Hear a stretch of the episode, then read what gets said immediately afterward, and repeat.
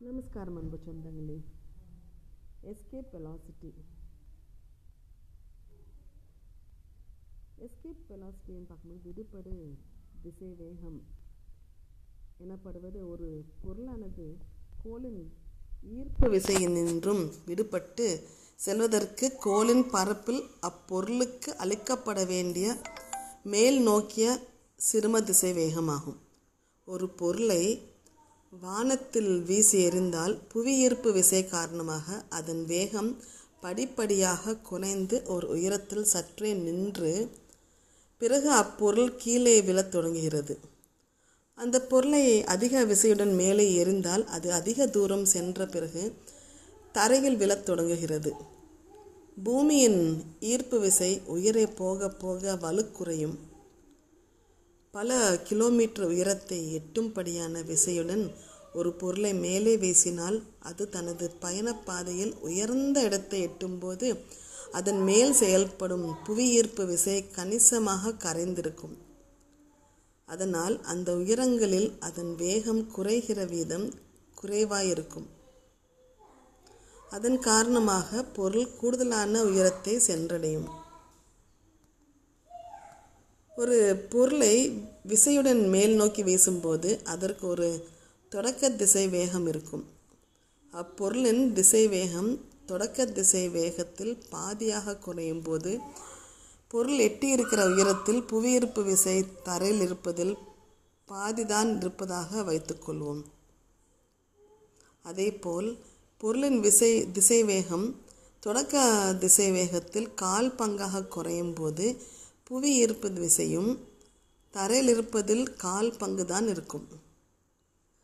இந்த நிலையில் பொருள் மேலே போக போக புவி ஈர்ப்பு குறைவதால் அதன் அந்த பொருள் நின்று திரும்பி பூமியில் விழாது.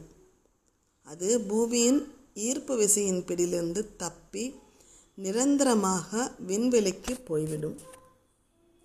அது போன்ற ஒரு பொருள் தப்பிச் செல்ல வேண்டுமானால் அதற்கு தர வேண்டிய தொடக்க திசை வேகத்திற்கு விடுபடு திசை வேகம் என்பது பெயர். இந்த புவியின் ஈர்ப்பு விசையை கடந்து செல்ல தேவையான விசையை நாம் விசையாக கூறுவதில்லை. மாறாக வேகமாக கூறுகிறோம். இந்த வேகத்திற்கு விடுபடு வேகம் அல்லது தப்பியோடு திசை வேகம் என்று பெயர் சொல்கிறோம். இதன் மதிப்பு பதினொன்று பாயிண்ட் இரண்டு கிலோமீட்டர் பர் நொடியாகும். அதாவது புவியிலிருந்து நொடிக்கு பதினொன்று பாயிண்ட் டூ கிலோமீட்டர் வேகத்தில் வானோக்கி பாயும் ஒரு பொருளால் புவியின் ஈர்ப்பு விசையை கடந்து விண்வெளிக்கு சென்றுவிட முடியும். இவ்வேகத்தை கணக்கிடுகையில் நாம் வளிமண்டலத்தின் ஊடாக செல்வதனால் ஏற்படும் உராய்வை கருத்தில் கொள்ளவில்லை என்பதை நினைவில் கொள்ளுங்கள். வளிமண்டல உராய்வையும் கணக்கில் கொள்வதானால் மேற்குறிப்பிட்டபடி வேகத்தை விட சற்று அதிக வேகம் தேவைப்படும். ஆனால் உண்மையான சிக்கல் அதுவல்ல. நொடிக்கு பதினொன்று பாயிண்ட் டூ கிலோமீட்டர் வேகத்தில் வளிமண்டலத்தில் ஊடாக பயணித்தால் உராய்வினால் ஏற்படும் வெப்பம் மிக அதிகமாக இருக்கும். எப்படி விண்ணிலிருந்து புவியின் வளிமண்டலத்திற்குள் நுழையும் விண்கல் கற்கள் தரையை தொடுமுன் எரிந்து சாம்பலாகி விடுகின்றனவோ அப்படியே அதிக வேகத்தில் தரையிலிருந்து விண்ணோக்கி பாயும் பொருளும் எரிந்துவிடும். இந்த விடுபடு வேகம் மிக அதிகம். இதனை எட்டுவது மிக அரிது. அப்படியே இதனை எட்ட எட்டிவிட்டாலும் எரிந்து சாம்பலாகி விடாமல் வளிமண்டலத்தை கடப்பது அதனினும் அரிது.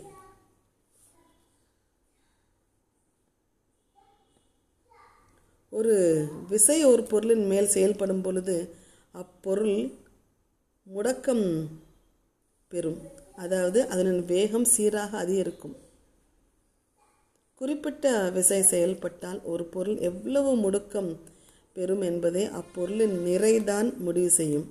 இந்த விசைக்கு நிறை அதிகமுள்ள பொருள் குறைந்த முடக்க முடக்கமும் நிறை குறைந்த பொருள் அதிக முடக்கமும் பெறும். இவ்வளோ விஷயங்கள் இருக்கிறது. இந்த எஸ்கேப் வெலாசிட்டி என்ற சொல்லுக்கு.